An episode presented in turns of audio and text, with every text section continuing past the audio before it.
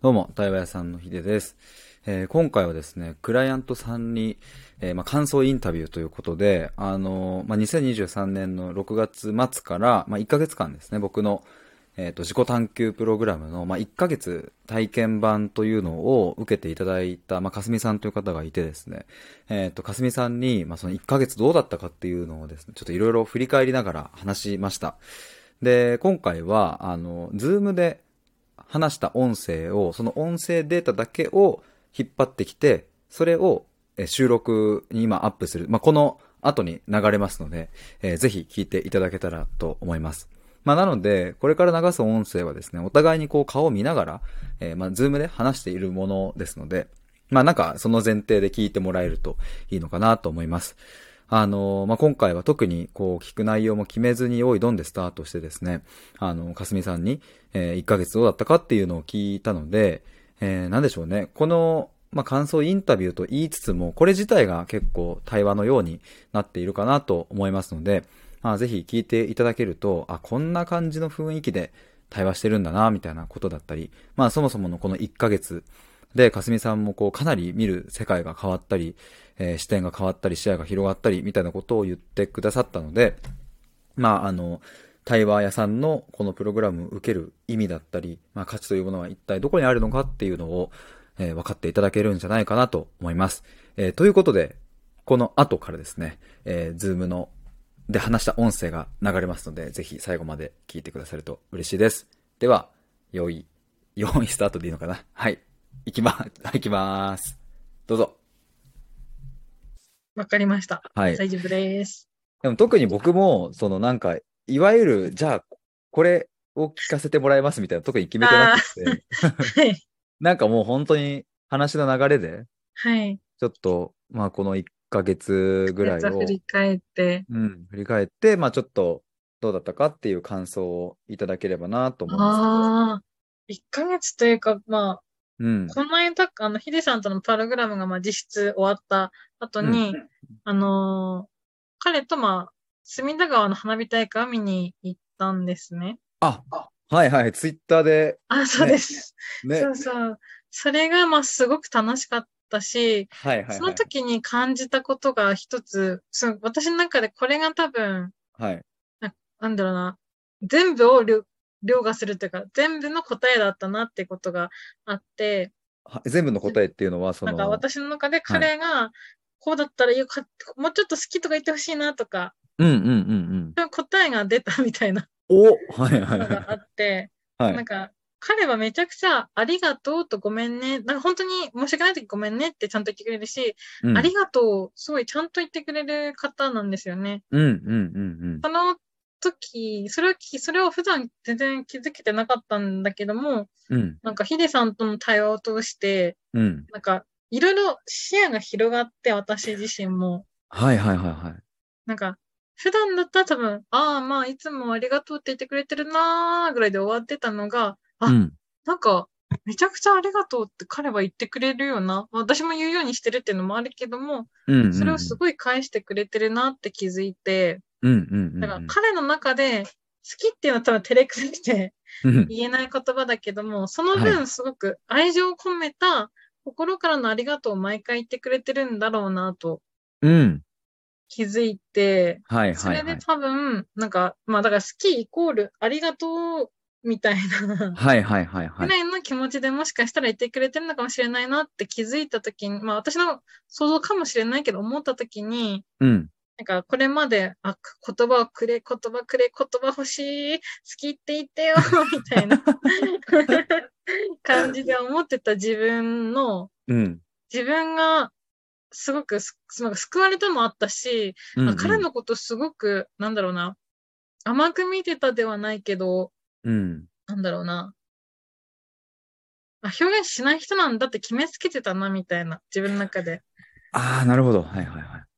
うん。彼は表現しない人なんだって思ってたんだけど、実はすごくもう日常的にしてくれてた、感謝の気持ちを伝えることで、すごうくん愛情もつか伝えてくれてたってことに気づけて、はい。これは、なんか私、数ヶ月前の私には気づけてなかった視点だったなと思いましたな。るほど。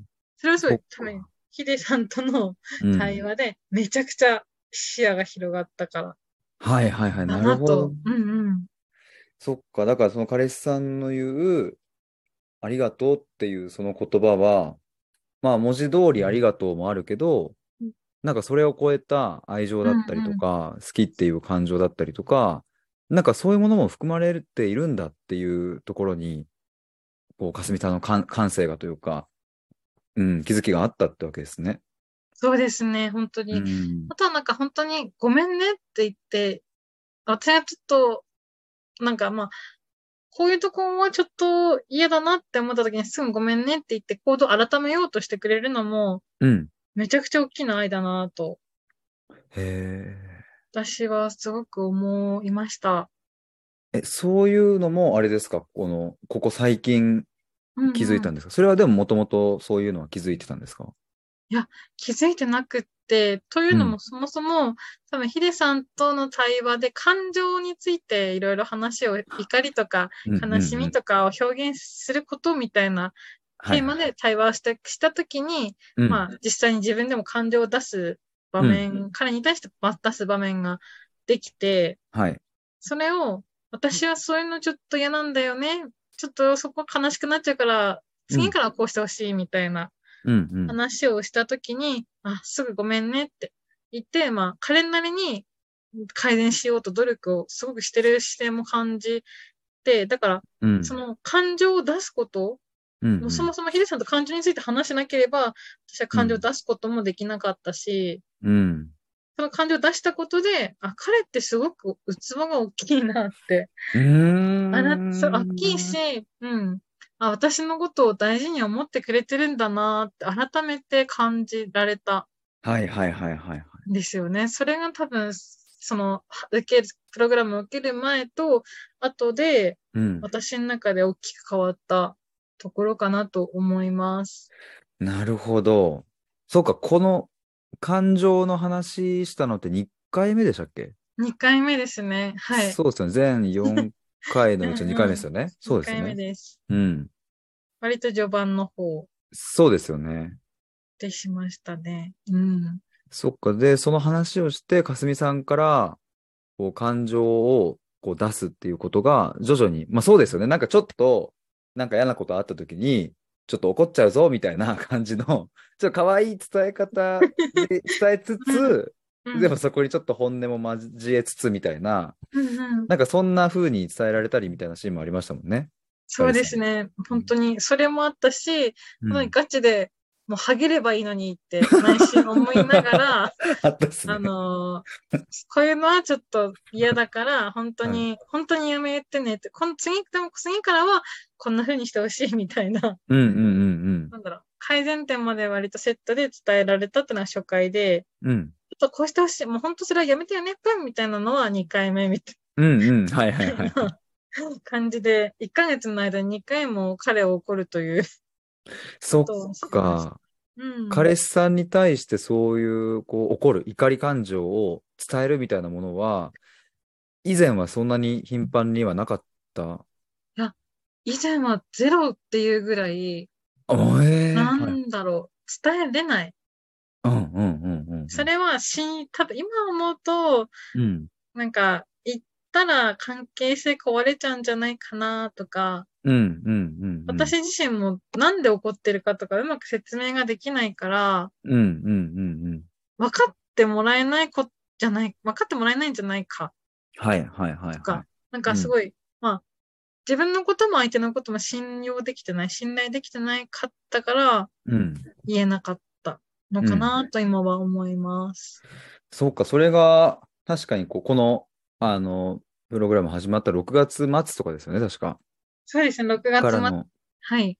7月末の中うで、んそういうこう対話したりとか、チャットで出してもらったりしてましたけど、こう、なんか、それをこう伝えることができるようになったのって、なんか改めて振り返ってみると、なんかどの辺がこう大きかったなとか、なんかありますかかすみさんの中で。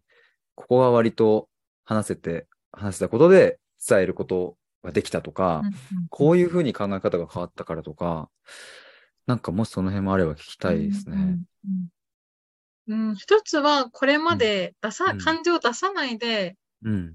なんか、まあ、だ感情を出さないというか、まあ、怒ったり悲しんだりっていう、その、まあ、比較的悪いとか、負負のものとか、暗いとされてる感情を出さなすぎて、うん最終的に不満が溜まって爆発する。それで、まあ、恋人とは別れることがめ多かったとか、っていう、そのあー経験がはいはいは一いはいつと、うんあとは、、なんだろう。なんか、 ヒデさんに話したら、多分、なんだろう。まあ、もしそれが伝えたことでし、ちょっと関係こじれたとしても、うんなんか、ヒデさんに話せば、一つ経験として自分でも認められるやみから大丈夫かな、みたいな。見てくれてる人がいるから、はいはいはい。なんか、経験、よく、どっちに転んでも、よく転んでも悪く転んでも、うん、うん。経験値として、まあ、こうなっちまいましたな、みたいな。 次は、きここに気をつけていこう、みたいな話を対話の中でもはでいはいはいきるな、とかっていう安心感もありっていう、なんかあうわーっ たかな。それ思いますめっちゃ嬉しいな。いや、でも本当に、うん、それはありますね。で、多分、ヒデさんだったら、うんなん。だろう、私にない視点とか、うんあと、なんだろうな、解決を目的としない対話、うん。はいはいはい。うんうん。なんか私にもすごい寄り添ってくれるけど、うん。でも問題の解決じゃなく、うん。正しくな悩める方向にこうう連ん。れてってくれるっていうのがあったので、うん。なんかもし感情を彼にぶつけて、話してみたときに、ぶつけずうん話してみたときに、うん。うん。それで彼が受け取ってくれなかったら、じゃあ、次はこういうふうに伝えるっていうのも一緒に考えてもらえれる、られるな、みたいな。うん。そう、ヒデさんに対する信頼感がすごくあったので、あ、ちょっとや、今までやったこと、今までやったことないことをやってみよう、みたいな。はいはいはいはいはい。今しかないこの特別な時間だからっていう。はいはいはいはので、行動を変えてみました。い。なるほど。そっか。じゃあもし万が一伝えたことで、あれみたいな感じになったとしても、はい。まあまあそこは、うん、一つの学びとしてみたい な。一つの学いびや。うんうん、そうですね。。今ちょっと前にあの出た、正しく悩めるみたいな、ああ、はい。これあれでしたっけ ?3 回目かな ?4 回目3回 ?3 回目目でしたっだけいと思います、多分。うん。や、そう、その正しく悩める方法を一緒に探るみたいなとこの話を、かすみさんからしてもらったときに、はい。なんか僕ももうめちゃくちゃ嬉しかった、あの、記憶というかもう今でも鮮明にその感情があるんですけど、はい。まあやっぱり、で、しかもさっき言ってましたね、その目的もなく、あ、解決を目指さないみたいな、うん、うん。うん、なんかそういう対話こそ、実は一番いい解決策みたいな、なんうかう、んうんそう、そういうのもあったりとか、結構僕の中でも、その悩むことをどうしたらやめられるのかじゃなくて、どうしたら、うんえっ、と、うん悩むことを、こう、自分一人の力でもとか、まあ、時にこう人に頼ったりもそうですけど、どうしたらいい感じに悩めるのか、悩める土台はどうやったら築けるのか、というかそこを一緒に作りましょうよっていうのが、割と僕の中での根底の思いとしてあったので、まあ、それをかすみさんからこう言語化してもら って、言ってもらった時の嬉しさが半端なかったなと思って、うんうんこれどういう流れでその話になったか覚えてますちょど、どんな感じでしたっけこどのうい話。う流れだったか、ちょっとはっきりは覚えてないんですけど、うん。でも3回目は確かあれです、寂しさと孤うん独うとん孤立についてはいはいお。話を一緒にしていく中で、うん。なんか、多分、なんか私の中で寂しさはうん解決しなきゃいけない、しけしなきゃいけないと思ってた問題だったんですよね。はいはいその時ははい。うん。それを孤立と孤独についてうん違いをまず考えることで、うんまあ、寂しさって案外悪くないんじゃないって話になった時に多分、あーヒデさんって多分、その解決するっていうか、正しく悩める方に引っ張るというか、一緒に方向を変えてってくれる。うんでもそれもすごく、なんだ、寄り添ってくれてるから、うん嫌な感じが全くせず、あ、そうだった。これって別に解決する必要なかったねって気づけるみたいな。うんその流れで多分、そのお話になったかなという記憶がちょっとうっすらあります。ああ、むちゃくちゃ、そうだ、そうですね、その流れですね。うんうんそっか、最初そのテーマは寂しさ。そその、最近寂しさっていう言葉をよく使うようになったから、みたいな感じでしたよそうねで。す。はい。そっかあ。ちょっとあ今。とあれか、プログラムをやっていく中で、うん。自分のすごく寂しがりな一面うんうんに、確か2週目の終わりとか、3週目の頭ぐらいで気づいて、はいはいはい。それから、寂しさってでもそもそも私の中で解決したいものだけど、うん。これってどう解決したらいいんだっけみたいなはいはいはいは時いはい。に、ヒデさんがじゃあ孤独と孤立について、うんうんうん。あその、うだそうだ。考え、一週間考えまってみてくださいってチャットに投げてもくださって、問いの部屋に。はいはいはいはい。それ、で初めて考えてみて、対話をしてみたいなそうだそうだそうだ。流れだったそので。の流れでしたね。確かに。それで3回目のテーマを挙げてくださった時も、はいその寂しさを、あの、悪、悪いものとして捉えてる部分があるかうらん、うん。ちょっとこう苦しさも感じているのかも、みたいな、うんうん、なんかそんな感じで確かテーマを挙げてくださって、そうですね。で、じゃあそこ一緒に考えてみましょうっていうことで、んそうですね。。で、そこでじゃあ、寂しさをどうしたらなくせるか、みたいな話ではなくって、うんなんか寂しさをこう一緒にこう解剖してった感じですよね。なんかそうですね。中身を本当に解剖だった、あれは。。ですすよね。いや、あはのい時しかも、で、結局孤独と孤立の違いを、うんかすみさんの中にある言葉で、かすみさんなりの定義ができましたもんね、あの時。はい。あの時、すごい、本当言葉ってこんなに、なんだろうな、近い意味とか似た言葉で使うけども、うん。こんなに指してる状況が違うことなんだなとか、はいはい、言はい。葉そのものの尊さみたいな、うん、うん。もうすごんく感じたな、回だったなと私も覚えて ます。ですね。なんかあの時めっちゃ興奮した記 憶が。しますか しばらく興奮しちゃって、そうそうなんか言葉にしたいみたい な。他のことも言葉に直したいってなってました。終わ対話が終わった後も。ですね。いやー、あの回は僕もめちゃくちゃ印象的でしたね。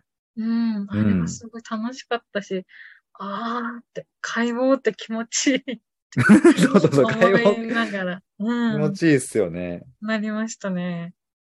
ですよね。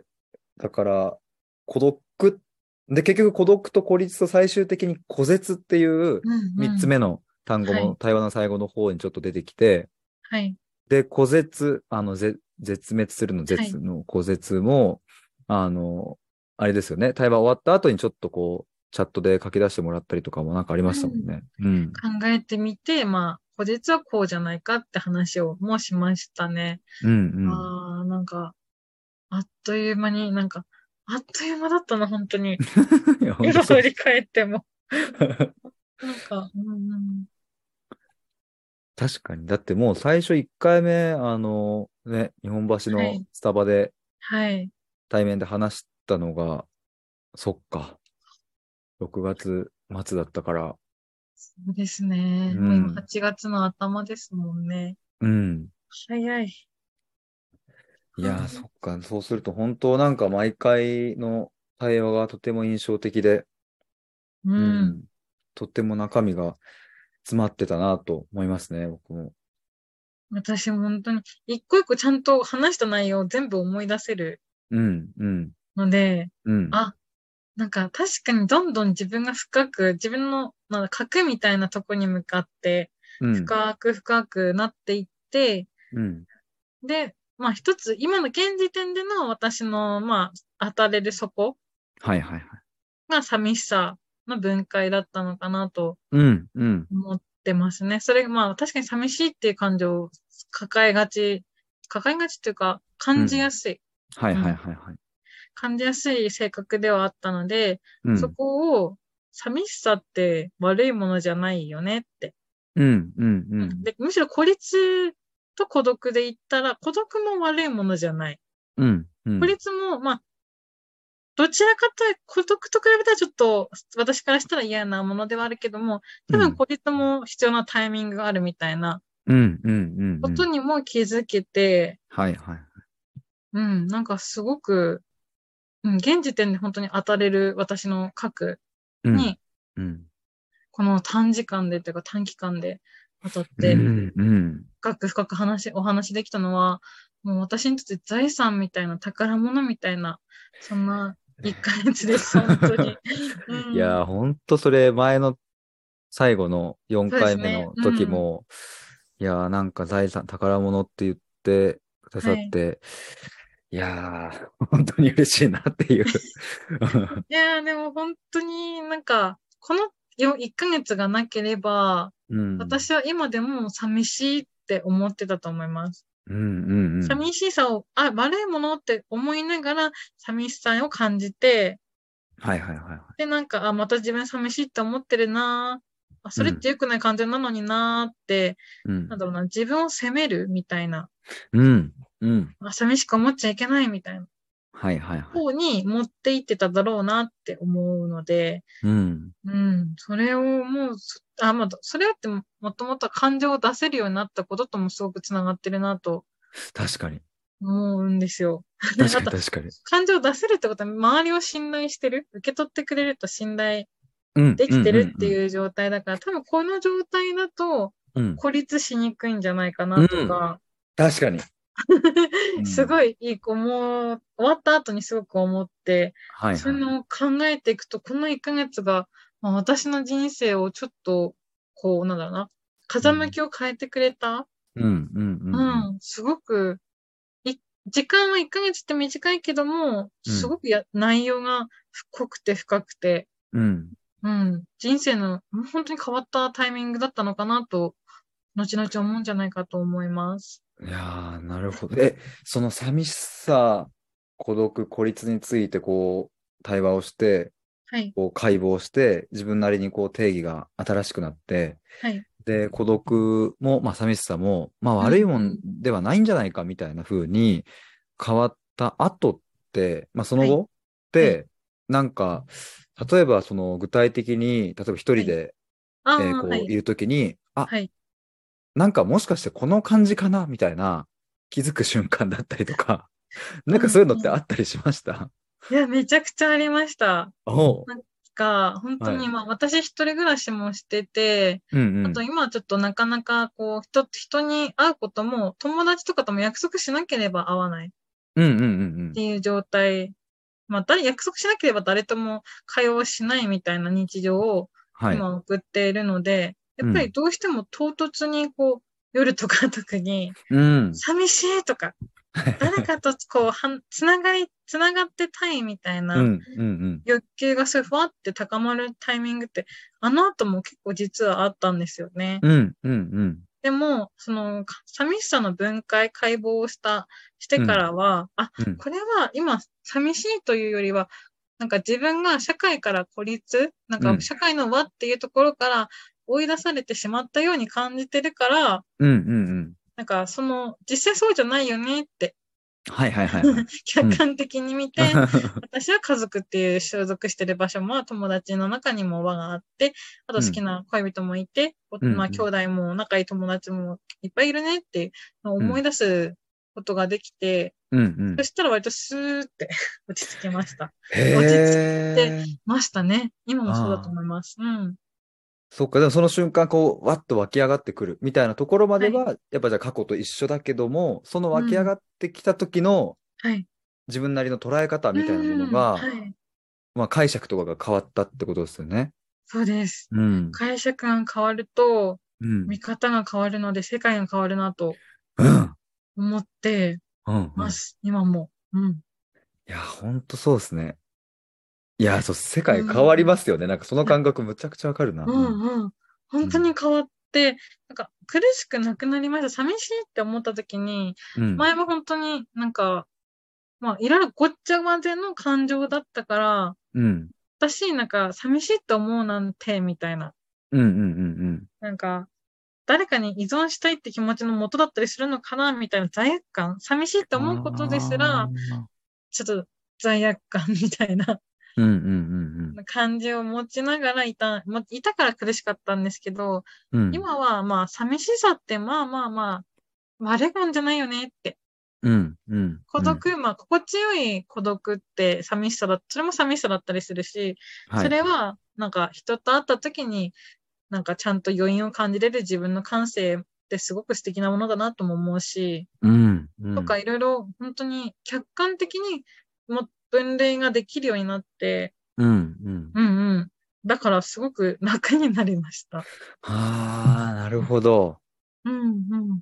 そっか。いや、その余韻を感じられる感性みたいなのもはい。いいっすね。なんかそこにこう、 なんかね、なんかこう視点がいって、うん。だから、あー寂しいなとか孤独だな、みたいな時に、なんはかいこれ話しましたよね。なんか例えば、大好きな恋人と、うんうんうん会ったりとか、好きな友達とはい会った後に、じゃあバイバイってやってうん、電車に乗った時に、うん。すぐに YouTube 見て、すぐに音 Netflix 楽見てとか、音楽聴いてうんうとんか、すぐに Twitter 見て、みたいな、まあ別にまあそれは決して悪いことではないけど、なんかそうすることで失っていくものってなんかあったりしますよね、みたいな、そんな話もしますよね、うんうんなん か。しましたね。なんかヒデさんがミシルさんと会ったと、あとは、そうだそうだな そんうかだ。何もしないみたいな。電車に乗った後も何もしないみたいな話を聞いて、それわかるってなったやつです。ですよね。その、はいそうそうもうまさに余韻ですよね。その余。韻ですね。うん。だから余韻を感じる感性をうん。潰さないためにうん詰め込まないみたいな。あ、そうだ。うんうんうんうん。暇の話しましたね、それ は。そうですね。暇の話をしました。そうあーだそうだ、した。そう、ちょっとな、なんかそれ懐かしいな。懐かしくなってるけど、そう、暇だから、な、なんかその寂しいと感じるうんうんうんって。いう、うなんか理論みたいなのが多分、はい世のはい。中一般にああるというか、いろんな方が発信されてるけども、うん、そうだそうだだ。からといって予定を詰め込むうん、うこんとでな、か確実に失ってる感性だったり、うんうんうん。自分の余裕だったりみたいなのがあるよねっていうそうですねお。話で、その、なんかなくなってる感性としては、そうんの寂しさの余韻を感じれる。う孤ん独、うんうんあるいい心地の良い孤独を感じれるうん。感性がなくなっちゃうよね。はいみたいはないはい。お話をした記憶があります。そうだ。いや、なんか、いいっ すね、これ。思う、なんか、振り返りながら。いいですね。なんか、改めてこうやって聞聞いてもやっぱり、あの寂しさの会話楽しかったなって、ですね。本当に思います。ですよね。その、ひよくね、その暇の話も、こう、暇だから、確かに悩んでしまうとか、暇だからうんうん寂しいっていうのも、確かに一側面としてはあるものの、うんうんうんでもそれをね、こう、いろんな予定でとか、習い事でとか、友達と飲みに行って、会社の人ととかって、やりすぎると、逆に孤立感を感じるみたいな、うん。なんかその予定の埋め方をしちゃうとみたいなことも話したうんうんうし、はい。ですよね。しかも本当にこう、孤独を味わえる、それこそ余韻を味わえる感性みたいなものが、うんちゃんと磨かれていくと、うんなんかこう、ひ逆に暇な時間こそ豊かさを感じたり、うん暇な時間こそ、なんか一人でいる、こう、味わい深さみたいなものがあったり、みたい。な、なんか暇だから悩むっていう、そこのロジックが変わって、変更していくみたいな、書き換えられていくっていう、暇だからこそいいみたいな風になりますよね、みたいな話もしたなーっていやう。ーそうですね うん。もう全部詰まってた、今のお話 に。そうですね。うん、うんはいそう。だから、そう、それを自分のヒデさんと言語化したときに、うん。あ私って、まあ、暇だから寂しいって思っちゃうんだなって、これまではよく考えてたんですよね。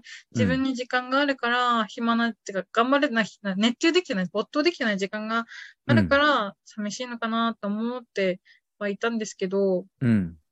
でも、それでいいんだ。うん。うん自分を許せた。うん本当に。うんうん。それでいいんよ、今は、みたいな。そうそうそうそう。うん、忙しい時が来れば忙しくせざるを得ないし、そうなんですようね。ん、暇な時は暇にしてていいよって、うん。うん。自分にすごく許せたのも、うん多分そのさ罪悪感、寂しさを感じることへの罪悪感が少なくな、まあ、まあ、なくなったうん。理由の一つだなって今お話聞いてて、な自分で、まあ、再認識しました。うんうんうんうん。ですね。いやー、これ、すごいです。そっか、この回に暇と孤独と孤立と寂しさと、まあ、あと孤絶と、うんうん。いろんな言葉を除いていった感じですもんね。そうですね。うん。うん。いやー、これすごかったな。でこれ2週間前とかですよね、多分。そうですね、2週間くらい前だけど、もっとなんか、そうそうそう。なんだ、深く、深くもう考えてたから、はなんかもっと前からあったような感覚みたいい。な。ですよね。もっと前に話した気もしてたけど、そうそうそう2週間前かみたいな。 2週間前か、みたいな。いやーなんかその後ヒデさんが割とすぐスタイフでこうん、うんう、録音してい、配信されてたのを聞いて、はいはいはいはい。全部詰まっとるってなりました。私の言いたかったこととか、うん。言い言いたかったけど多分表現しきれてなかったものが、うんうん。ヒデさんっていうこの一人一人の方を通して、うんうんすごく綺麗にまとまっていて、うん。あの配信私の好きで何回も自分の話なんですけど、自分でよく聞いてます。ええー、めっちゃ嬉しいっす わ。確かに、そっか、ああのれ配、信話してすぐ撮りまし、うんあげてそうまでしすたよもんね。そうだそ時うだ間。帯的にそうだったなと思って。うん。うんあれすごい、あ、そうそうって、もう首もげそうなぐらい、そうそう、うなずきまくって、何回も聞いて、あ、はいだ、そうだそうだみたいな。自分がこう、悪いものって思ってたけど、実はそうじゃなかったよねって気づけたこの うんアハ体験みたいな、うん。コペルニクス的展開みたいな、こう、視点がうん180度変わるみたいな体験って、うあのん大人になればなるほどないなっても思いました。ああ、確かに。そうっすね。なんか固まってきますもんね。その辺のこうう、ん、認識もそうだし、そうです、言葉に対するイメージとか。うんうんう。うんんうんだから、それがこの、今大人になって、うん180度世界が変わ、捉え方が変わるっていううん体験できたのが、すごく新鮮だったし、嬉しかったし、うんそれが自分の悩みでもあった寂しさに対するアプローチの仕方みたいなところで、うん その、目が覚めるようなうん体験ができたので、もう、いやー、最高の日でしたね、あの 日は。 いいや、それ。なんかやっぱ言葉を通して、なんかこう価値観を除き、うんうんそれでなんかこう、よりの解釈を変えてアップデートしてみたいな。うん、なんか本当にそれが詰まった回だったし、本当でもそれこそね、その感情を出すことについて話した回からもやっぱ繋がってったりとか、うん、この1ヶ月4回を通して、まあ、あとチャットを通して、はいなんか全てがこう、なんか、一見表面的には違うテーマだけど、うん、うんうんすごく深いところでは共通してたんだなっていうのも、改めてお話聞くと思いますね。うん。うん。なんか多分初回、あのー日本橋の方でお会いした時も、うんその時はなんか、多分私のこれまでの話みたいな、はいはいはい。ここに来るまでのこれまでの経経歴でもないけど、うん。体験の話を主にさせていただいて、はいはい、そうです。うん。で、それを、それがあって2回目感情、まあ怒りとかうん。を出す、なんで出すんだろうね、みたいな。うんうんうん。最初は怒りとかについて話し、なんか、出し方とかも割とうんテクニック的なところで私は話を始めたって記憶があるんですけど、はいはい。そもそもなんで怒りって出すんだろうねとか、うん、確かに。僕 私の多分これまでの経験を知った上で、うん。この怒りってなんでみたいな。うん。なんで出すのとかっていう、そのすごく本質的、人間として本質的なところに問いを立てていただいて、うん。それから、ああ、確かに、うんみたいな。なんかそれ全部繋がってたんですよね、本当に。うん。怒りを出すのは私の場合、誰かにこう、注目しててほしいところがあるみたいはいはいはいはい。見ててほしいから、うん感情を出すんじゃないかって話をして、うんそれはなんか幼少期の頃からちょっと親がその仕事で忙しくて、うんうん。見てもらえる時間が少、み誰かにこう、安心して見てもらえる時間がなかったから、うん今もそれを私は根源的に求めてて、うんうんうんその目がないと私は寂しいと感じる。うんうんうん。っていうのが第3回に多分引き続きになって、みたいなは。いはいはいはい。のがあったんで、一回目からちすごい長い道だったけ確かにど、全部回収してあったいなやっーて。そうでしたね。うんうん。そっか、だから問いを確か投げた一番最初の一つ目が、かすみさんにとって怒りとは何ですかっていうそうです。うん。ところからスタートでしたもんね。はい。うん。そっうん怒りとは何かとかそうですよね。そんなに普段こう考えたりもなかなかね、しなかったり、うんなんで怒りって出すんだっけ みたいなところ も、そんなに考えないですもんね。こう普通に生きていると。ううん。私、まあそもそもうんわかんないけど、私の場合、多分私の周りの人もそんな気はするんですけど、うん。怒りって良くないよね、まずみたいな。うん。うん。うん怒りってか、まあ、怒りっぽい人って一緒にいて嫌だしね、みたはいいなはいはい。うん。前提がやっぱあると思うので、そこをうん飛び越えて、怒りってなんで表現するんだろうんうっていう問いを立ててもらえたときに、ああ、うんなんか次元変わったこの怒りに対するフォーカスの当て方、解像度が、の次元変わったなって思いましあた。ー私の中でなるほどうんはいはいはいはい。いや、なんかすっごい嬉しいなっていう感情と、いや、でもその、なんていうんですかね、やっぱ問い一個で、うその次元が変わるっていうのを、うん。こう、なんていうんですかね、それをものにしていく、かすみさんのなんだろうな、その、考える力と、やっぱ言語化力って言っていいのかな なんかちょっとそういう言葉で収めていいのかわかんないですけど、 なんか、すごいなぁ、なんていうんですかいね。やーもう嬉しすぎて、今日はゆっくりにまにまして寝れそ うです。いや、でも本当、うんなんだろうな、うん。そうですね。だって僕がね、まあ確かに対話でも話したっていうのはありありつつも、投げた一つの問いからそういうふうにこう自分で考えていって、うん。で、次の対話のテーマも、かすみさんが毎回こう、このテーマでいきたいっていうのを、はいうんうんうん、作ってくださって、はい。うんうん。うん、なんか、まあ、私が決めてたっていうのも、おそのつながりがめちゃくちゃあったっていうのは大きかったんだなと思ってて、うんうん。その、まあ、毎週何かしら私の中で、なんか、多かったと思うのが、多かったのが、うなんか、お なんか怒りを出す場面が一個あって、彼に、それは彼に対してだったんですけど、うん一、回あって、その週はずっと怒りについてなんでだっけって考えるみたいな。はいはいはい私も問いがあったっていうのもプラスして、実際出来事もあったからすごく考える週。うん。で、か、その、その、その週に、の終わりぐらいに対話があって、うん。その対話で、違う視点でじゃあ捉えてみようんうんうん。う。怒りも。ってなった時に、あ、怒りは私の場合寂しさと繋がってる。うん。あ、自分寂しがり屋、実は、なんか寂しがり屋だったってことに気づき、それに対して一週間考えて週の終わりに対話があるみたいな。はいはい寂しさはを解剖して、みたいな。その、私が決めてたテーマではあるけども、実はすごく、その、ヒデさんに導かれてたんじゃないかな と。い。あ導いてたというか、なんか、うんうん、すごくうん。必要なものを、とし必要なものを必要な時にお話ししてこれたんじゃないかと引き出していただいて、ヒデさんに。ううんんうんうんうん。そんな風に思ってます。なるほど。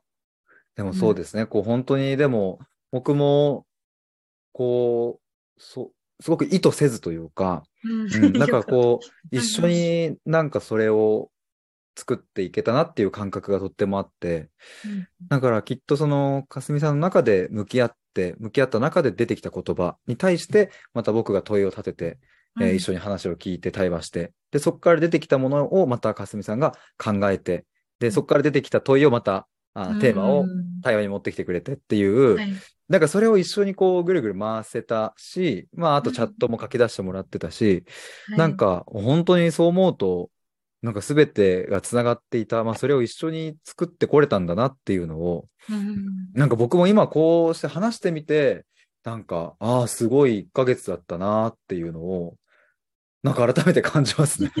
いやー、私もすごく思って、今、そしてその、まあ、まとめてくださったのを聞いたときに、うん、やっぱりヒデさんはこう伴走者だなと、うんうんうんうん。すごく思いました。私多分何回かお話ししてるかと思うんですけど、うん。すごく、うん、もう、なんあ一緒に走ってくれて、はいはいはい。で、あの地点、あの景色も良くないって、あっちも面白そうだ よね。あお水飲むみたいな。はいはいはいはい。感じで、私が行こうとしてる景色も面白い。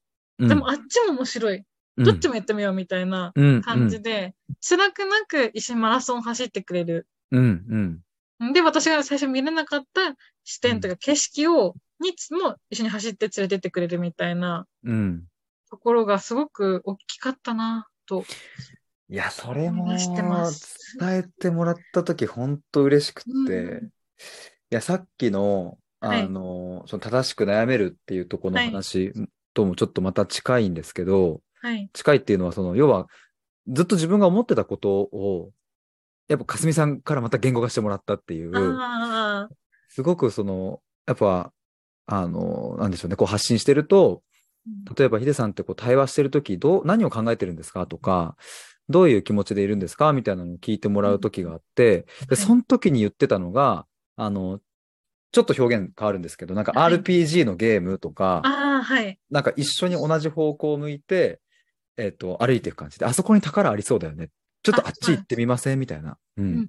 パーティーみたいな。 一緒に行くあ、そうそうそそうそうそう。んうんうんなんか物理的には、まあ今もこう、ズームで話してるので、こうん。はう、い。こう向かい合ってる感じだし、まあはいお会いする時も対面してるから、ああ、確向かかに。い合ってるけれど、はい。自分の心の中としては、なんか肩を並べて、同じ方向を向いて。そう、カウンター席に座ってるみたいな、そうんのあ横、横に並んでなるほど。うん、うん。いる感じで、はい。そうで、今、かすみさんがちょっと前に言ってくれたように、なんかあっちの方良くないですかみたいな。うんうん。え、でもこっちもいいね。こっちもちょっと行ってみますかみたい うんそうなで。すよね。なんかそれなんですよねっていうのを過去にうんなんかで言ってたりしてて、はい。で、でもおそらくその僕の発信を、あの、多分かすみさんね、最近僕はこう繋がったから、そうですね。多分その話をしてるのをおそらくこう聞いてもらったことはないはずなのなに、です。ですよね。はい。今なのに初めて 初見で聞きました。そうですよね、そうですよね。 はいそうなんですよ。いや、実はこれ多分もう去年とかぐらいにも、あそうだったんですねそ。うまもあ、うそそういのうコンセプトが固まってて、うん、なるほど。おう。自分の中ではもうそういう感じですっていう、うんうん。なんか、なんか面白そうだから、ここ掘っちゃいますかみたいな。そうそう そう。トンネル掘ったら意外といいかもね、みたいな。走ってるけど、どトンネル掘ってみようか、みそうたいそうな そうそう。感じでしたね。なんか、そう、うん一緒に同じ方向向いていつつも、うん。自分には見えてないものを見え、を見てくださってるから、うんうんなんだろうな。うんしなんか、視野が2倍になった感じ。うん。うーん。うんううんうんん。自分にしか見えないものとヒデさんにしか見えないもの、私たちに共通で見えてるもの。うん。それうん、それぞれがまあ、視野その共通で見えてるものに関しては、すごく深くうん。見ていくことができるし、お互いにしか見えないことに関しては持ち寄って、うん。これってどうなんだろうはいはっいてはい。会話をできる。本当に、うん本当になんだ、伴走者という か、伴走者なのかな今ぴったりなこと、今の現時点でぴったりな言葉といえば、うん伴走者ですね、本当に。うん。あれ、マラソンとかで言ってくれましたっけあなんかちょはっい、と、言いました。そうですよね。うん。うん。これ、今、一応私が受けたのは体験だったので、1ヶ月っていう時間ではあったんですけど、まあ、これが普通の、うん。通常のプログラムの期間で考えてもそうだし、うん。長い人生で考えた時も、うん。なんだろう。まあ私の場合すごく財産になる時間だったので、うんその人生を一緒に変え、か今か、今見えない景色を見るために、一緒には、まあ人生というマラソンを走ってくれるうん。うん伴走者の方みたいなうんイメージでしたね。なんか初回の感想もそんな感じで。そうでしたね。そうだそうだし。ます。ううんん。だから背中を押してくくれ、くださって、なおかつこう伴走者として、人生のマラソンの伴走者うん。みたいなイメージを最初にとも受けました。初回の対話の時に。うーん、いやー、嬉しい。いやー、もうなんか嬉しい。 なんかもう、何回言うんだって感じなんですけど、やっぱ、うん、なんかそう、自分自分自身もその、対話をするときに、本当にやっはぱいでもその視点をうん、うん自分の中でこうずっと大切になんかしているので、その、なんていうんですかね、こう、うーんと、なんだろうな、まあやっぱでも伴奏っていうのがすごくしっくりくるんですけど、うん何、かこう無理に引っ張るわけでもないし、うんうんなんか無理やり背中を押すわけでもないしう、ん、そうなんですよね。うん、何もしないわけでもないし、かそう、 そうなんですよ。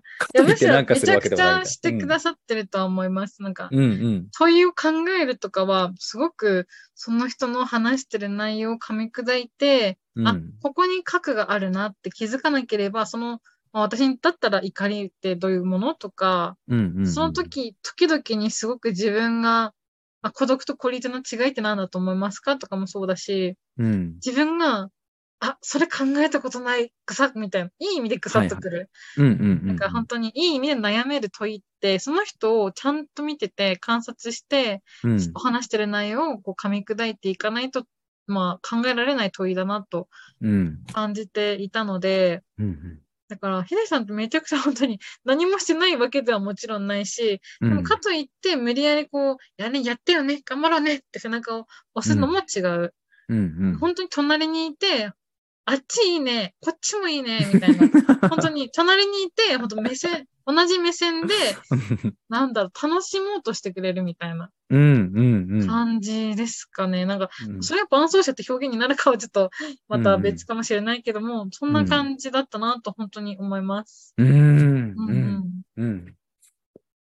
いや、本当でもなんかそれがやっぱり今自分でもこう、かすみさんに言ってもらって、はいその嬉しさがあるっていうのは、やっぱ、うん、自分が、あ、やっぱそう思ってたんだなっていうのを改めて今、うんうんなんか自分の中にずっと大切にしているものが、うんうん今また改めて感じられたし、うん。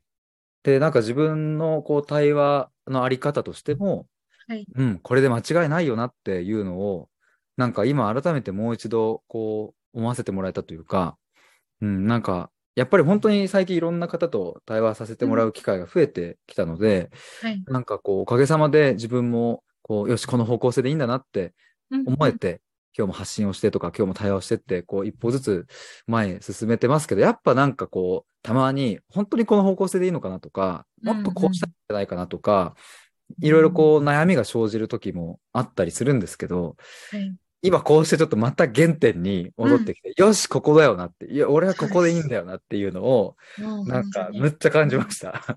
ありがとうございます。本当に対話屋さんっていう、うん。なんだろうな、もう言葉に全てが詰まっ てる。うんううんん、本当にカウンセリングとももちろん違うし、うん。コーチングとも違う対話、うん対話なんですよね、本当うに、ん、うん、うん、ううんん。心と心の対話をしていくうんから、うん。なんか、そうですね。うんこのスタイルをちゃんと守っていってほしいなと。いや、嬉しいな。私も本当に思います。うん。うん。このスタイルというか、対話屋さんでずっといてほしいなとうん、うん。思います。ありがとうございます。なん か、本当でも今世の中にある対話のサービス、うんまあそれこうん今挙げてくださったカウンセリングとか、はいコーチングとか、はい。まああの、そういう、こう、既存のものではやっぱりないから、どうしても分かりづらかったりとか、そうですね。あの、こう、パッと人が理解しにくいみたいなのもあったり、うん、うん、しますけど、でもなんんか、よし、そうだよなって、なんかこうんの、うんうん。うん、思いますね。うん。まああと、先駆者がいなければ先駆者になっちゃえばいいだけなので、うん、うん、ううんん。うん、第一人者になれるっていう強みも、もちろん、ヒデさうんんは背負っていらっしゃるので、うん、うん。それって楽しいですよね。自分まあにしそうかですねできないことを今してるというのは楽しい。私そういうのにちょっと燃えちゃうタイプではある ので、誰もやってないのはやってやるぜみたいな。いや、でも分かります。その開拓していく感じとい開うか。拓していく感じが楽しい。うん。楽しいというか、そこになんかいろんなものが埋まってたりするなとも思うので、そうですね。自分の新た新しいやりがいとか、うん。本当出会いとかもめちゃくちゃ開拓、見た未開拓のとこにあったりもするし、うん、うん。足元に実は埋まってたりもするなってのをうん感じたりもするので、なんか、本当に対話屋さんっていうのをずっとずっと、ヒデさんのね、うんお仕事として続けていってもらえたら、私も本当に応援したいなといいう。や、嬉しい。ありがどとうごの目ざいます線で。とい本う当話いやいなや、んです本けど、当に嬉しいと。ても応援したいなと思っております、今後も。ありがとうございます。えーえちょっとちなみに今聞きたくなっちゃったんですけど、はいその、かすみさんもその過去のいろいろ経験の中で、はい。こうはい、自分でこう未開拓の地をちょっとこう開いていくみたいな、ああ、はい。そういうものがやっぱあるわけですか、いくつか。いくつか、うん、今パッと浮かんだのは、うん。あのーまあ、就活今年の3月とか、まあ、は春にした就活なんですけど、うん。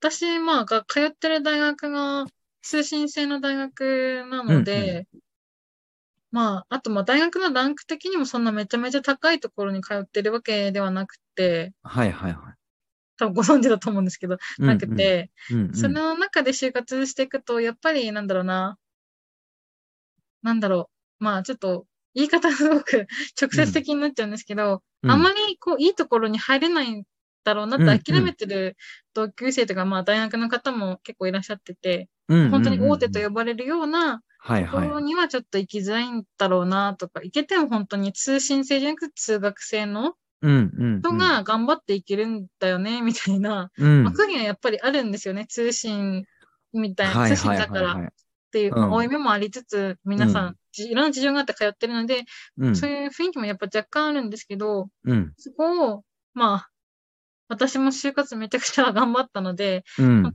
結果を残せて、うん本当に大きな会社、まあ、うん結構いろんな人が知ってるような、うん大きいいい会社に入ることが決まって、うんそこは本当に第一人者になれたんじゃないかなとなるほど、なるほど、確かに。思ってますね。うんちょっと自分僭越ながらといった感じですが、そでれもも本そ当、うです。うんその空気感ってやっぱありますよね、それ、その、うんこう、案外学一校なり人が組こ織うなり。風穴開けると、うん、風通しが良くなって、うん。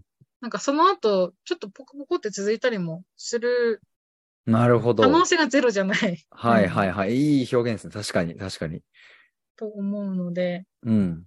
うん、なんか就活は本当にその、じゃあ誰もいないなら私が開拓者になるぜって思う思った、思って実行できた一つのエピソードかなとうん、うん、思うんう。し、あとなんだろうな。まあ、あとなんだろう、まあ、中学の時とかも生徒会長をしていて、はいはいはい。あと、私の学校では生徒会長と学年の、もう学級委員長と、うん。まあ、別にするのが割と慣習。まあ、先生たちもうーん負担にならないように。はいはいはいすはるいっ。ていうのが割と、まあ他の学年では結構見られてたんはでいす。けど、 なんか私のいた学年がうん。あまりこう、まあ、みんなの前で表立って引っ張っていくリーダータイプが少ないっていうのもあって、うん私が学級委員長と、まあ、学年会長みたいなのと生徒会長を兼任してて、へえ、はいはい。 それも一つ開拓したっていうことに入れていただきたいなと。なるほど。確かに開拓っすね、 そういうの。うん。あとはなんだろうな。あとはまあ、まあう、んちっちゃいことで言うと、小学校の時に部活で、うん。その時私ミニバス、バスケットやってて、はいはいはい。で、キャプテンをしてて、うん。なんだっけな、あーあの、県大会に出場が決まって、地区大会に勝って、うんうん。その時に、まあこれ私の功績というか母の功績ではあるんですけど、はい。母がすごい張り切って、うんまあ、父母、父母、みん、父母会でみんながお揃いで着る T シャツを一緒に作って、あーみんなで応援しに行きましょうみたいな。はいはいはいはでもそれは私がなんか、うんみんなでこう、統一感があると、いはい。応援る。されてる気もするんだよねっていううーん。ことをうん話したのもきっかけだったから、なんか、まあ、母の功績ではありつつも私もちょっと噛んでたみたいな。なるほど、なるほど。誰もやってないことをやるって意味ではすごいいろいろ自分なりに挑戦してきた人生だったかなと、他のことを思ってなるほども、うん、思いながらですね。まあ、あと私もともと精神の障害、もう十何年も、うんうん。こう病というか、うん。まあ一緒にこう、その精神の病気と一緒に暮らしてきて、はいはいはい。そんな中でもこういろいろ今こうして生きてることも一つ開拓じゃうんない確、かに確か頑に。張ってることなのかなと思う時はあります。なるほど。他の人がこうしない苦労だったり、うん。まあ、しなくてもいいといえばしなくてもいいかもしれないけど、そういう苦労だったり、うん。まあ大変なことを経験しつつも、うん。でもこう、諦めないみたいな。うんうんうんうん。生きること、人生は諦めない。より良くしていこうと頑張り続けようって思えるのは、まあちょっと趣旨とはずれるかもしれないけど、すごく自分の強さかなと。いやー、間違いないですね。うん。うん。いやー、ちょっとなんか、今日もはいう時間そろそろ来たので、あ掘れないですけど、いや、この開拓っていうワードからはい、今エピソードがパンパンパンパンって出たじゃないです か。はい。未開拓の地を開いていくっていう。んんはい。で、なんかそれが強さであることは間違いないなって思った時に、はい。なんかこの強さはいかにして出来上がってきたのかとか、うんなぜ開拓する方向性に一歩足を踏み込めるのかとか、はい。うん、なんかそういうところをそれこそ言語化したり、なんかまた深めていくみたいなのがはいできてくると、うん、なんかまた新たな、かすみさんが 見見えてきそうだなという、それこそなんかあっちの方にすごいものになってそうじゃないですうんうんうんうかんみたいなのがちょっと今感じてしまって、まあちょっといつものねあー、対話だったら、こっから、ちなみに開拓ってう何ですか、まあ かすみさんにとってみ撮たっいてなみ。たい な。ちょっとそうやって話を聞き聞いたくなってしまうんですけど、はいちょっともしよかったらまたそれ考えてもらったらなんか、あの、聞きたいですね。なんかチャットでまたなんか送ってもらったりとか。もうぜひはいはい、私も考え、今そう考えたいエピソードになり、エピソードが問いになりました。うん、うん。聞いてみて。あ、確かにめち。ゃくちゃおもろいと思いますね、それ。いや、楽しいですね。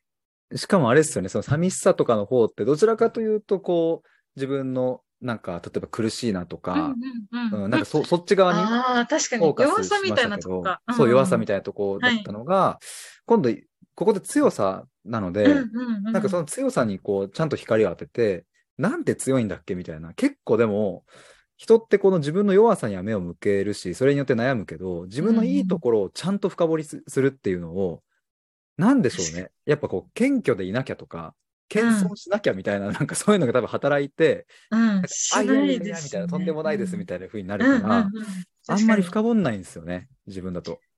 に深掘りすると新しいものが見えてくるから、絶対自う分んの良さ、強さって増えてきますよね。増えますし、もうどんどん磨かれること間違いないです理解もね理。解もうん言葉にするともう、可視言語化できると、うんなんだろうな、本当に強くしていくことができますからね。そこをうん伸ばせるというか。うんうんうん。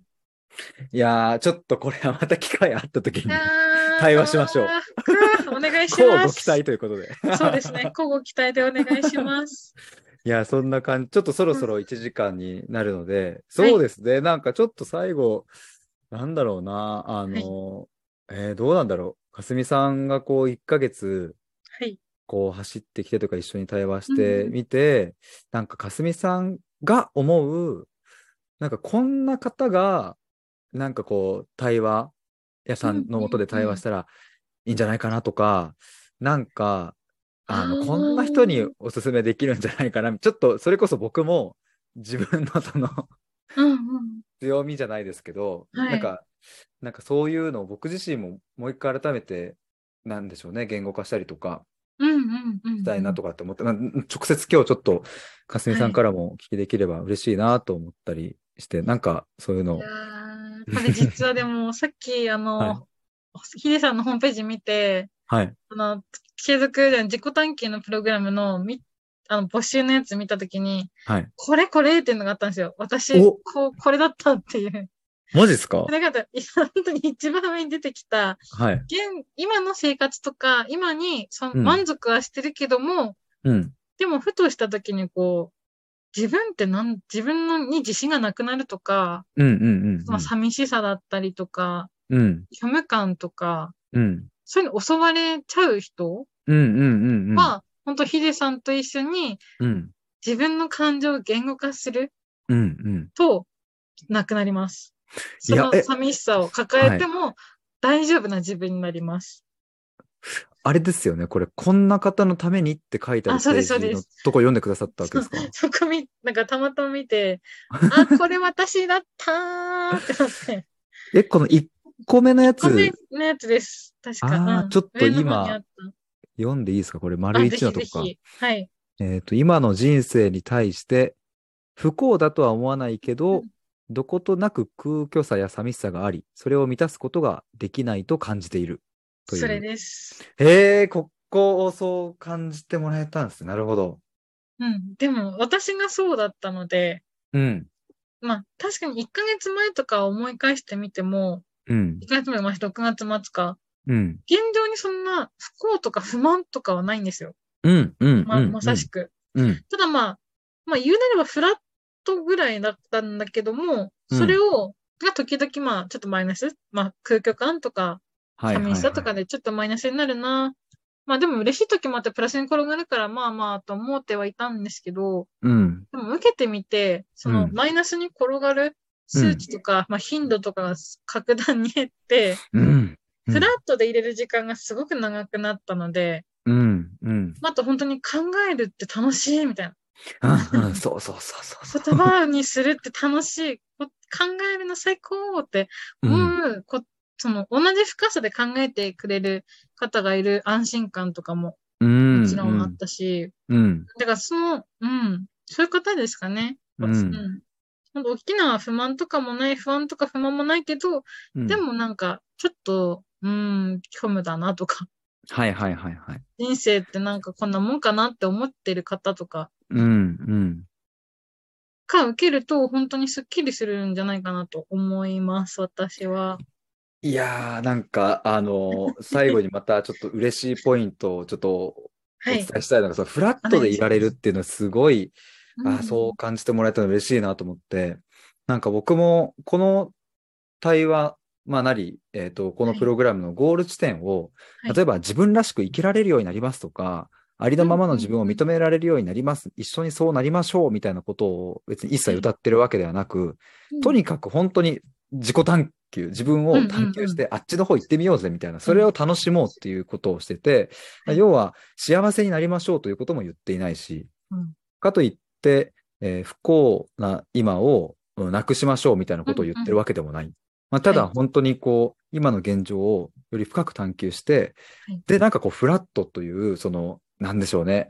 いわゆる白と黒、どっちかではなくって、その中間地点になんか入れるみたいなところの良さっていうのをすごく自分も感じているので、うんああ、なんかそこをこうまた表現して、嬉しいと いう。えーしなんか本当に、証言、自分でもすごい、ドンピシャで今できたんだなっ て思って嬉しかったです。いやー、もうこの1時間通して、なんかはい僕のそう思っていることとか を、まるで裏ですり合わせてたんじゃないかレベルで全部言語化してもらっいてやー、してないめのちゃにく。ちゃ嬉しいですね。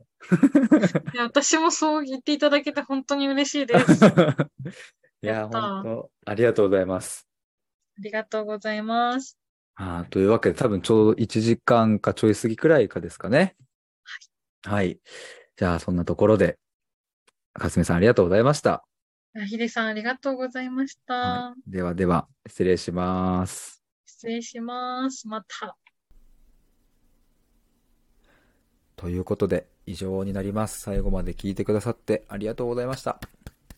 いえいえい。いやあのー今日の冒頭にもお伝えした通り、まあ、感想インタビューということでしたけれども、まあ、実際に対話している時の空気感とか雰囲気とか、そういうものも一緒にお伝えできたんじゃないかなと思います。まあ、今日のこの収録はですね、あの、スタイフのコラボ収録ではなくって、実際にズームでお話ししたところを、あの、録音をしてですね、それをアップロードしているので、まあ、お互いにこう顔が見えてね、表情が見えてる状態での対話なので、きっとなんかね、そんな、こう、空気感が、うん、一緒にこう、お伝えできたのかなと思ってますが、今日ね、あの、お話ししていただいたかすみさんはですね、自己探求プログラムの1ヶ月バージョンを、あの、受けてもらったわけですけれども、このね、プログラム自体は、あの、どんどんこう、ブラッシュアップしていてですね、えっ、と、今日この収録を撮っているというか、かすみさんにお話ししていただいたのが、2023年の8月3日なんですけれども、あの、例えばね、この収録を、えー翌年の今日、2024年の8月3日にもし聞いていただいている方がいたとしたらですね、自己探求プログラムという名前じゃなくなってるかもしれないですし、まあ、1ヶ月バージョンがあるのかないのかとか、ちょっとね、その辺も、あの、聞いてもらうタイミングによって、ちょっと違うなというところがあるので、もし気になった方はですね、概要欄にホームページのリンク貼っておきますので、そこから覗いてみてください。このプログラムもね、あの、元はといえば2023年の、えー3月にスタートしていて、その時は100日間の対話の旅っていう 名前をつけてね、えー対話プログラムと称してやっていたんですよ。で、そこからいろいろとこう、紆余曲折というかブラッシュアップしていって、えー自己探求プログラムというふうにして、えー期間もですね、100日からちょっと伸ばして4ヶ月にしてみたりだとか、いろいろこう変えてきているんですけど、まあすごいスピードでね、ブラッシュアップしてきているので、まあ間違いなく、えーここからまた半年かけていろいろ形は変わっていると思いますし、え1年後には全く違うような形になっている可能性も高いので、あの、ちょっとタイミングによりけりだなと思うんですけれども、あの、ちょっとご興味ある方はですね、あの、ホームページ見てもらえると嬉しいです。で、もし何かわかんないこととか、あの、質問とかね、聞きたいこと、えーあれば、僕の公式 LINE の方からメッセージいただければ、あの、個別にお答えできますので、えーぜひお気軽にメッセージお送りください。えっ、と、そんなところでしょうかね。はい。あ、そうだ、あの、そう、これちょっと最後にお話できたら、できたらと思うんですけれども、このね、あの、ズームでの、えー収録が終わった後にですね、あーちょっとこう、かすみさんとアフタートーク的にお話をしていたんですよ。お疲れ様でした。ありがとうございました。みたいな。で、そんな時にかすみさんから言ってもらって、とてもハッとしたというか、あの、これはぜひ、えーお伝えしたいなと思ったところなんですけれども、あの、やっぱりね、どうしてもこう、対話のサービスとか、えー申し込むってなると、なんか悩んでないとダメなのかな、みたいな風に、えー思っちゃうこともあるんじゃないかっていう風なお話をいただいて、まあ、例えばカウンセリングとかを一つ取ってみても、悩みがある人が行くイメージがやっぱり強いですよね。で、コーチングとかにしても何かを解決したいとか、うん、何かを成し遂げたいとか、そういう課題意識、意識問題意識みたいなものがある人が受けに行くみたいな、そういうある種のこうハードルがあったりするんじゃないかというお話が、こう最後ね、ちょっといろいろ話してる中で出てきて。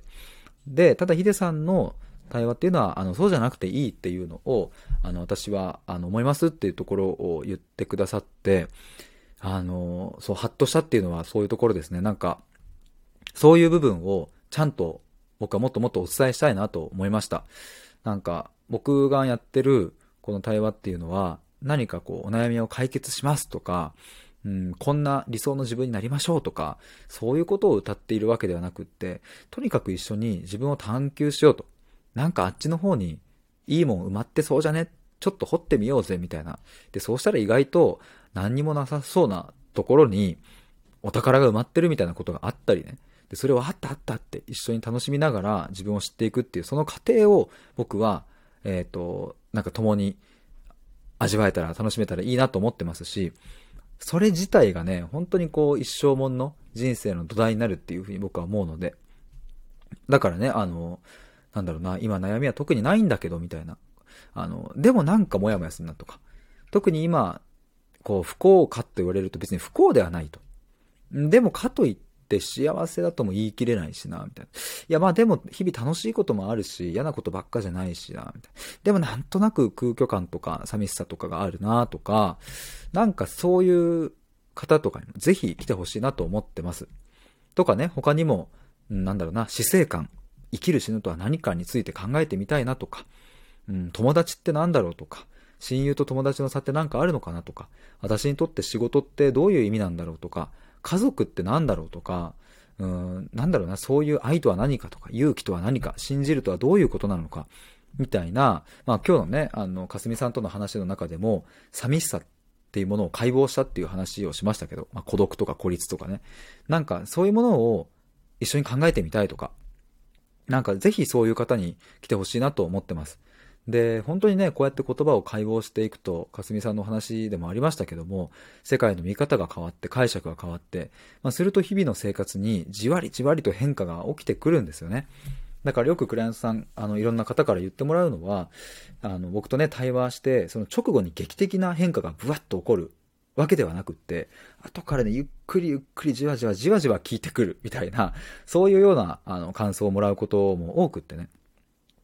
なんかそれがとっても嬉しくて、やっぱり僕は、そうですね、なんか、こう、即効性のある、これをやったらこうなりますみたいな、うん、そういう解決を僕は目指しているわけではなくって、もう根本的な、一番深いとこにあるところをじっくりじっくり変容させていって、それで人生の土台を作り、まあ自分への信頼感を高めて、えーまあこの、あの、人生というこのね、あの、旅路というかね、それをこう、より充実させようじゃないかっていう、そんな風に思っていますので、まあだから何か悩みを解決、うん、しなきゃいけないみたいな話ではなくってね、なんか一緒に探求しましょうと。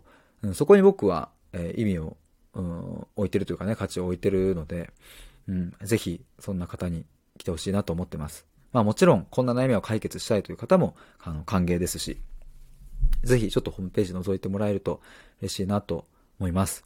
あちなみに、あの、かすみさんが、えっ、と、言ってくださった、あの、こんな方のためにっていうところのリンクも一応貼っておきます。またこれもね、聞かれるタイミングによっては、いろいろホームページ変わっちゃっているかもしれないんですけども、えーよかったら覗いてみてください。ということで、以上で終わりです。最後までありがとうございました。バイバーイ。